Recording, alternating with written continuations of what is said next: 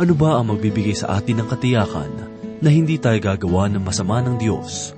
Sino ba ang Diyos at bakit tayo dapat magtiwala sa Kanya? Iyan ang ating tutunghayan sa unang kabanata ng Santiago, talatang labing anim hanggang ikalabing siyam na talata.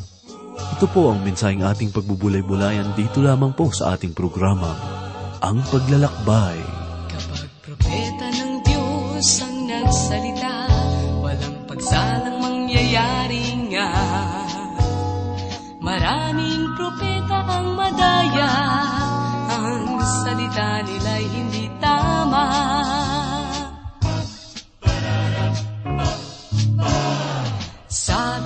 Jesus, huwag kang palilinlang Marami ang nagpapanggap at kayo'y ililigaw. Ngunit kayo'y akin ang binabalaan. Ako lamang ang buhay at tanging daan.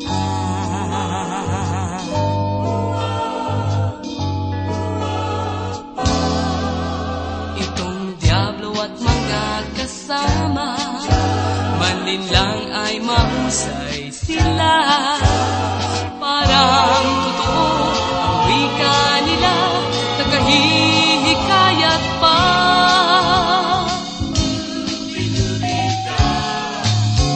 Yung kilala ang tunay na daan Ang tunay na buhay ang katotohanan. Mga nagkukumwari iyong malalaman Malaya ka di may liligaw Pagkat wika ni Jesus, huwag kang palilinlang Marami ang nagpapanggap at kayo'y ililigaw. Ngunit kayo'y akin ang binabalaan. Ako lamang ang buhay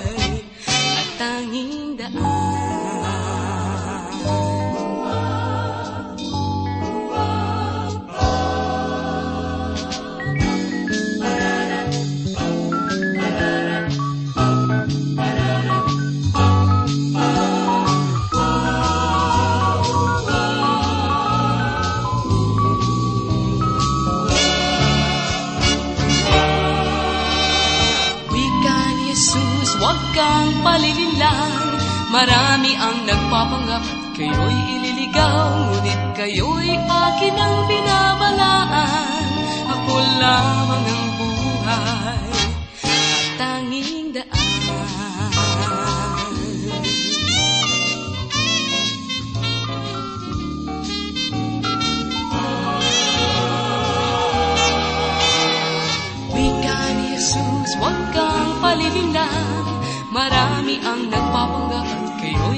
ililigaw Ngunit kayo'y akin ang binabalaan Ako lamang ang buhay at tanging daan Isang mapagpalang araw ang sumainyo mga giliw na tagapakinig. Oras na naman po upang tayo ay magbulay-bulay ng salita ng Panginoon. Atin pong ihanda ang ating puso't isipan sa mga katotohanan na masusumpungan sa banal na salita. Ito po si Pastor Dan Abangco, ang inyong tagapanguna. Natunghayan natin sa nakaraang pag-aaral at pagbubulay ang tungkol sa tukso na nagpapabagsak at humihila sa atin palayo sa kalooban at kaugnayan sa Diyos. Ipinahayag ni Santiago sa kanyang liham na ang tukso ay nariyan lamang at handang ibagsak at wasakin ang kaugnayan natin sa Diyos. Subalit sang ayon sa nakaraan nating pag-aaral at pagbubulay, ang tukso ay hindi magtatagumpay kung hindi natin hahayaang manaig ang likas na pagkatao. Madalas nating pinaglalabanan ang tukso sa maling paraan. Ito ang karaniwang ginagawa ng mga mananampalataya.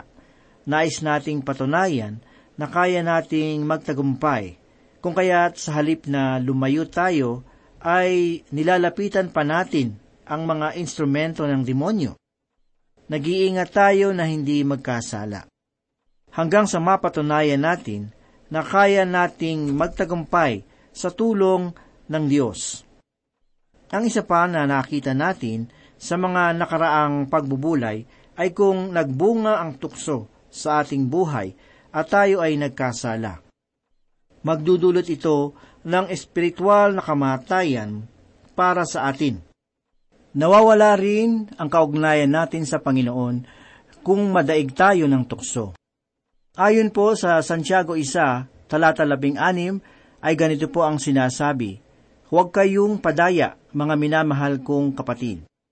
Ang kahulugan ng katagang huwag kayong padaya ay huwag kayong palilinlang. Tulad ito ng tupa na nawala at hinahanap ng pastol. Gayun din ang naisabihin ni Santiago, huwag kayong mawawala.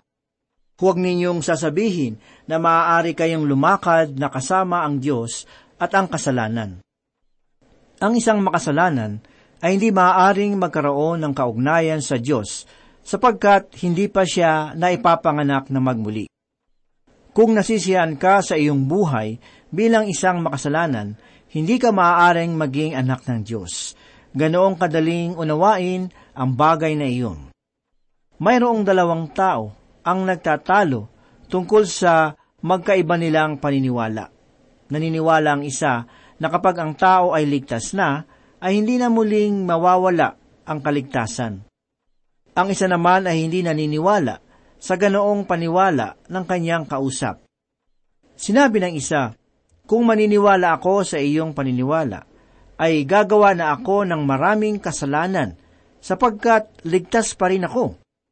Ang sabi naman ng isa, gaano karaming kasalanan ang maaaring gawin ng isang tunay na mananampalataya.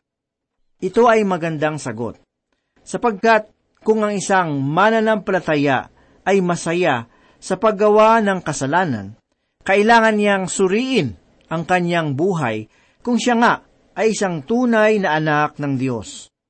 Kaibigan, tayong lahat ay nakararanas ng tukso. Subalit kailangan nating tiyakin na hindi ito magbubunga ng kasalanan. Sapagkat ang kasalanan ay kamatayang espiritual ang magiging bunga nito. Basahin po natin ang sinasabi sa Galatia 6, talata 7. Ganito po ang sinasabi doon, Huwag kayong padaya ang Diyos ay hindi maaaring lokohin, sapagkat ang anumang ihasik ng tao ay siya rin niyang aanihin. Maraming bagay ang maaari nating itago sa tao, lalo na ang kasalanan, na maaaring hindi matuklasan, subalit walang anumang bagay ang pwedeng ilihim sa buhay na Diyos. Sa mga nangyayari sa ating kapaligiran, marami ang lumalabag sa batas, at sila ay hindi napaparusahan. Sa ating buhay espiritual ay hindi maaaring lumakad na sinusunod ang laman at ang kalooban ng Diyos. Imposible na maghalo ang dilim at ang liwanag. Hindi maaaring paglingkuran ang dalawang Panginoon, sapagkat ikaw ay magiging tapat sa isa at tatalikod sa isa. Dapat nating piliin ang tama at iyon ay ang walang alinlangang pagsunod sa buhay na Diyos. Atin naman pong basahin ang ikalabing pitong talata. Ang bawat mabuting kaloob at ang bawat sakdal na kaloob ay pawang buhat sa itaas, na nanggagaling sa Ama ng mga ilaw, na sa Kanya ay walang pag-iiba o anino man o pagbabago. Ang isang bahagi ng buwan ay madilim, at ang kabilang bahagi naman ay maliwanag. Subalit sa Diyos, walang madilim na bahagi. Mayroong anino ang bawat isa sa atin. Noong ako ay nagpunta sa ibang bansa, nakita ko na mayroong palaging sumusunod sa akin at iyon ay ang aking anino. Tayong lahat ay mayroong kasamang anino at hindi ito humihiwalay sa atin. Subalit sa Panginoon ay walang anino tayong makikita. Hindi rin nag-iiba ang ating Panginoon. Hindi tulad ng ibang mananampalataya na parang yoyo na pababa at pataas o pabalik-balik. Ang ama ng ilaw ay siya ring nagkakaloob sa atin ng mga mabubuting kaloob. Lahat ng ating kailangan ay ipinagkakaloob niya. Ang sikat ng araw na kailangan ng lahat na nilalang niya ay kaloob ng Diyos ang tubig na iniinom, ang ulan at ang magandang kalikasan, ang mga damo at ang mga hangin na ating nalalanghap upang mabuhay ay kaloob niyang lahat. Marahil kung bibilangin natin ang mga ipinagkaloob sa atin ng Diyos mula sa ating paggising, ang maghapon ay hindi sapat. Kaibigan, mahal ka ng Diyos na lumikha sa iyo. Karapat dapat lamang natanggapin niya ang ating papuri at pasasalamat. Ayon po sa Juan 10, talata 10, ang sabi po doon, ang magnanakaw ay dumarating lamang upang magnakaw, pumatay at pumuksa. Ako'y pumarito upang sila'y magkaroon ng buhay at magkaroon nito ng may kasaganaan. Ang Panginoong Hesus ay nagkatawang tao, ayon sa ikalawang kabanata ng Pilipos, upang ang tao ay mailigtas sa tiyak na kamatayan ng kasalanan. Kaibigan, ang tangi lamang paraan ay kilalanin mo na ikaw ay makasalanan at humingi ng tawad sa Diyos at tanggapin si Jesus bilang iyong Panginoon at tagapagligtas, upang ikaw ay mapabilang na anak ng buhay na Diyos at magkaroon ng katiyakan ng buhay na walang hanggan. Subalit higit pa diyan ay ang pagsisimula ng bagong paglalakbay, at iyon ay ang pagtuklas sa inihandang kalooban ng Diyos para sa iyo. Kung hahayaan mong si Jesus ang magpatakbo ng iyong buhay, ay kakamtin mo ang kaligayahan at kapayapaan ng Diyos na hindi mo kailanman masusumpungan sa sanlibutan. Iyan ang nais ng Diyos na maganap sa bawat mananampalataya na nagtitiwala sa Kanya. Ang sabi po sa Deuteronomio, pito, talata siyam, dahil dito, kilalanin ninyo na ang Panginoon ninyong Diyos ay siyang Diyos, ang tapat na Diyos na nag-iingat ng tipan at may wagas na pag-ibig sa mga umiibig sa Kanya at tumutupad sa Kanyang mga utos hanggang sa isan libong salinlahi. Napakagandang pangako ang dapat nating panghawakan mula sa buhay na Diyos. Dapat natin itong isaisip tuwing tayo ay nagdadaan sa mga samot-saring pagsubok ng buhay. Lagi nating alalahanin ang walang hanggang pagmamahal ng Diyos sa atin. Ang sabi sa aklat ng Roma, tayo ay minahal ng Diyos nung tayo ay makasalanan. Ngayon pa kaya na tayo ay kabilang na sa kanyang mga anak?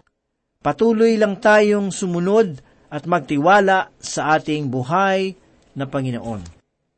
Basahin naman po natin ang ikalabing walong talata. Ganito po ang sinasabi, Alinsunod sa kanyang sariling kalooban, tayo ay ipinanganak niya sa pamamagitan ng salita ng katotohanan, upang tayo ay maging isang uri ng mga unang bunga sa kanyang mga nilalang. Ito ay tumutukoy sa muling kapanganakan. Subalit maaring may nagtatanong ng ganito, papaano ba niya tayo muling ipinanganak? Sa pamamagitan ng salita ng katotohanan, na sa lahat ng kanyang mga nilikha, tayo ang kanyang mga unang bunga. Mayroong mga nagsasabi na kung ako ay naitalaga na na hindi maliligtas, wala akong magagawa. At kung ako man ay naitalagang maliligtas, ako ay maliligtas. Mayroong dalawang bagay tayong makikita rito. Nabanggit sa talatang ito na tayo ay naipanganak sa pamamagitan ng kanyang sariling kalooban. Ang ikalawa ay ang ating kalooban. Kapag ang kalooban ng Diyos at ang ating kalooban ay nagsama, tayo ay naipapanganak na muli. Huwag sabihin ni naman na wala akong pananagutan sa aking kaligtasan. Hindi kalooban ng Diyos na ang sinuman ay mapahamak. Sa pamamagitan ng kanyang mga salita, ay ikaw ay isang uri ng kanyang unang bunga. Kung nais mong lumapit sa Kanya, maniwala ka sa salita ng Diyos at tanggapin mo ang Panginoong Heso Kristo na iyong tagapagligtas. Ito ay mababasa natin sa aklat ng unang Pedro sa unang kabanata, ikadalawampu at tatlong talata. Sapagkat muli kayong isinilang, hindi sa pamamagitan ng tao, kundi sa bisa ng buhay at walang kamatayang salita ng Diyos. Ang sabi po sa unang Pedro, Kabanata 1, talatang 3 ang ganito, Purihin ang Diyos at Ama ng ating Panginoong Heso Kristo. Sa pamamagitan ng kanyang malaking kahabagan, ay muli tayong ipinanganak sa isang buhay na pag-asa sa pamamagitan ng muling pagkabuhay ni Heso Kristo mula sa mga patay. Sa bawat araw ay nararapat lamang na tayo ay magpuri sa Diyos na buhay sapagkat siya ang may kagagawan ng ating panibagong buhay na tinatamasa isang buhay na puno ng pag-asa. Dito sa lupa ay dumaranas tayo ng samot-saring mga suliranin tulad ng pagkakasakit ng katawan na kung minsan ay walang pagkalunas, mga suliraning pananalapi, mga masalamuot na suliranin sa mga mahal sa buhay, mga panganib ng buhay at iba't ibang problema na walang katapusan. Subalit batid natin na ang lahat ng ito ay mayroong kalutasan at sa panghinaharap ay mayroong katapusan sapagkat iyan ang ipinangako ng buhay na Diyos. Na isang araw, siya ay magbabalik upang tayo ay kanyang dalhin sa kanyang kaharian. Basahin naman po natin ang ikalabing siyam na talata. Unawain ninyo ito, minamahal kong mga kapatid, ang bawat tao ay dapat na maging mabilis sa pakikinig, marahan sa pagsasalita, mabagal sa pagkagalit. Sa talatang ito ay kinakausap ni Santiago ang mga anak ng Diyos. Binigyan niya ng gabay ang mga anak ng Diyos. Pansinin natin ang mga bagay na kanyang sinabi. Una, kailangan natin na maging mabilis sa pakikinig. Ano naman ang kailangan nating pakinggan? Ang salitang ng Diyos. Sa sandaling maging anak tayo ng Diyos, kailangan nating lumago sa salita ng Diyos. Mayroong isang bagay na mahalaga sa buhay, ang makapangyarihan at higit na matalas kaysa sa isang tabak na magkabila ang talim. Basahin po natin ang aklat ng unang Korinto, Kabanata 2, talata 14. Ganito po ang sinasabi, Ngunit ang taong hindi ayon sa Espiritu ay hindi tumatanggap ng mga bagay ng Espiritu ng Diyos sapagkat ang mga iyon ay kahangalan sa Kanya at hindi niya iyon maunawaan sa pamamagitan ng Espiritu. Kung tayo ay tinatahanan ng Espiritu ng Diyos, nais niyang tayong turuan ng kanyang mga salita. Sinabi ni Santiago na may nais ipahayag ang Diyos na lumikha ng lahat at ang tagapagligtas na nagpapatawad ng ating mga kasalanan kailangan na nating maging mabilis sa pakikinig ng salita ng Diyos. Kung minsan, sa tuwing ako ay nakatayo sa harap ng isang kongregasyon, nais kong sumigaw ng gumising kayo, mayroong sunog, sapagkat kailangan ng gumawa at kumilos ng lahat ng mga mananampalataya sa panahong ito. Tungkol naman sa pagiging marahan sa pagsasalita, binigyan tayo ng Diyos ng kakayanang makinig at magsalita. Mayroong dahilan ng Diyos tungkol sa bagay na ito.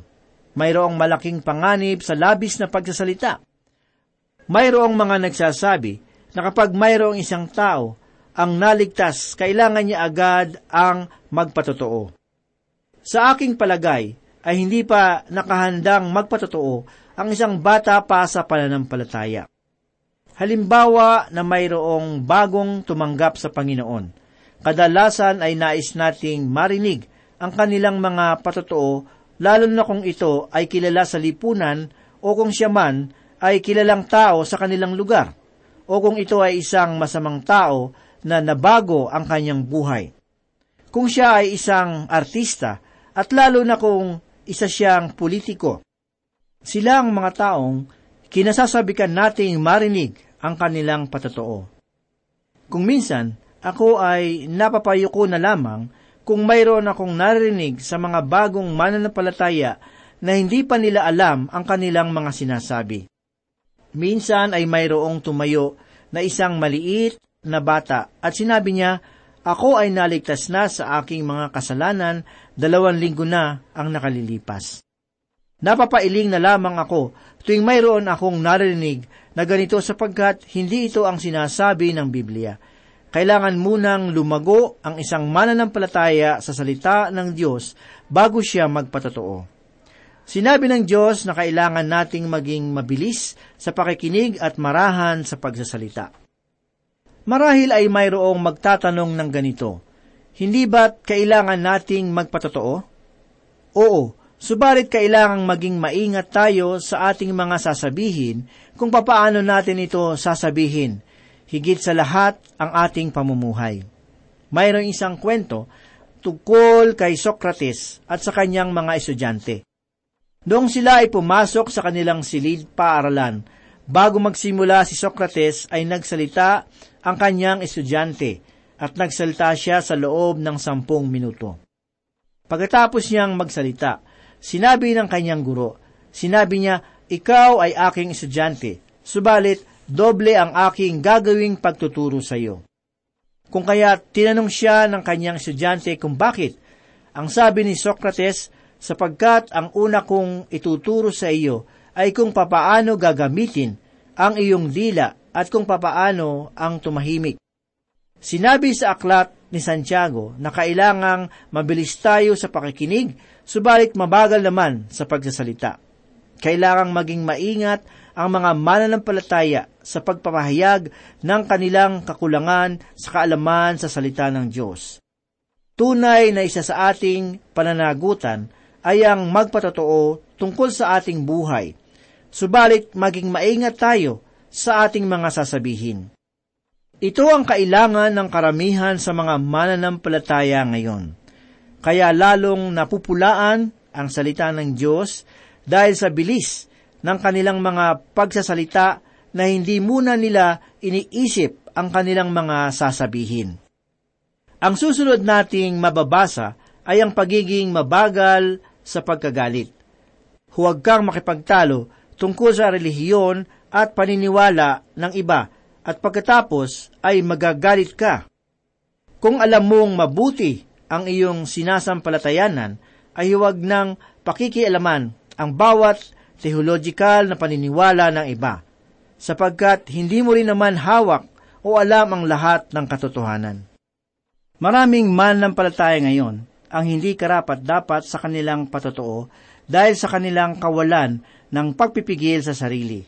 Ito ang makasisira ng kanilang mga patotoo bilang mga mananampalataya at anak ng Diyos. Basahin po natin ang nakasaad sa Mateo, Kabanata 5, talata 10. Ganito po ang sinasabi. Sinabi ng Panginoong Hesus, kayo'y asin sa sanlibutan, kayo'y ilaw sa sanlibutan. Gayun din naman, dapat ninyong paliwanagin ang inyong ilaw sa harapan ng mga tao, upang makita nila ang inyong mabubuting gawa at luwalhatiin ang inyong Ama na nasa langit. Karaniwan na nagiging kasiraan ng mga gawain ngayon ay ang hindi mabuting pananalita ng mga mananampalataya. Hindi nagiging pagpapala sa ibang tao ang ating mga sinasabi at pamamaraan ng pananalita. Hindi nila nakikita sa atin ang pamumuhay ng isang anak ng Diyos. Minsan ay mayroong isang mananampalataya ang nagpatotoo sa kanyang kasama sa trabaho. Noong matapos siyang magsalita, sinabi sa kanya ng kanyang kausap, huwag mong sabihin sa akin kung papaano ang maging isang kristyano. Ipakita mo sa akin ang buhay ng tunay na kristyano. Napakadali para sa atin ang magsalita at sabihin sa iba ang mga bagay na kailangan nilang gawin at sabihin, subalit nakakalimutan natin na malaking bahagi ng pagpatotoo ang ating buhay. Tuwing ipinangangaral natin ang salita ng Diyos, ay itinataas natin ang kanyang pangalan ng ating Panginoon. Subalit, dahil sa ating mga mapanirang pananalita, ay nasisira natin ang banal niyang pangalan. Tayo ay kanyang iniligtas sa kanyang sariling kalooban. Iniligtas niya tayo upang itayo ang kanyang kaharian sa pamamagitan ng ating buhay. Ingatan natin ang buhay na ipinagkaloob niya sa atin. Mamuhay tayo sangayon sa kanyang kalooban at para sa kanyang kaluwalhatian. Ayon po sa Epeso 5:18, Ganito po ang sinasabi, huwag kayong magpakalasing sa alak, na ito ay labis na kahalayan, kundi mapuno kayo ng Espiritu. Sabi naman po sa Pilipos isa, talata labing isa, na mapuspos ng mga bunga ng katwiran sa pamamagitan ni Heso Kristo, sa kaluwalhatian at kapurihan ng Diyos. Ang sinasabi po sa atin sa Epeso at Pilipos ay sikapin natin na tayo ay magpasakop sa Espiritu ng Diyos upang maipamuhay natin ang nararapat na katangian ng isang mananampalataya. Tayo ang ilaw at asin ng sanlibutan upang makilala ng sanlibutan ang nagliligtas, ang buhay at makapangyarihang Diyos. Tayo po ay manalangin. Salamat muli, Panginoon, sa pagkakataong pag-aralan at pagbulay-bulayan ang iyong banal na salita. Ito po ay nagdulot ng kabusugan ng aming kaluluwa. Ikaw ang gumabay sa amin upang maisabuhay namin ang iyong mga katuruan. Ito po ang aming samot dalangin sa pangalan ni Jesus. Amen.